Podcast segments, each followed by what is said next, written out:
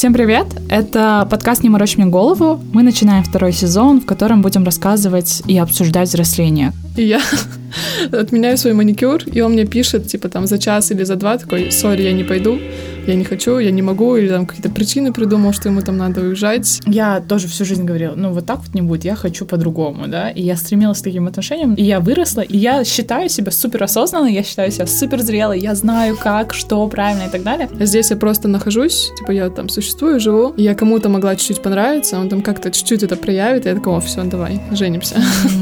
Мне, например, мама очень часто какие-то вещи говорит. Я такая, мама, пожалуйста, прекрати. А потом мне психолог говорит, я такая, а, вот она что. Я такая, это же мне мама говорила.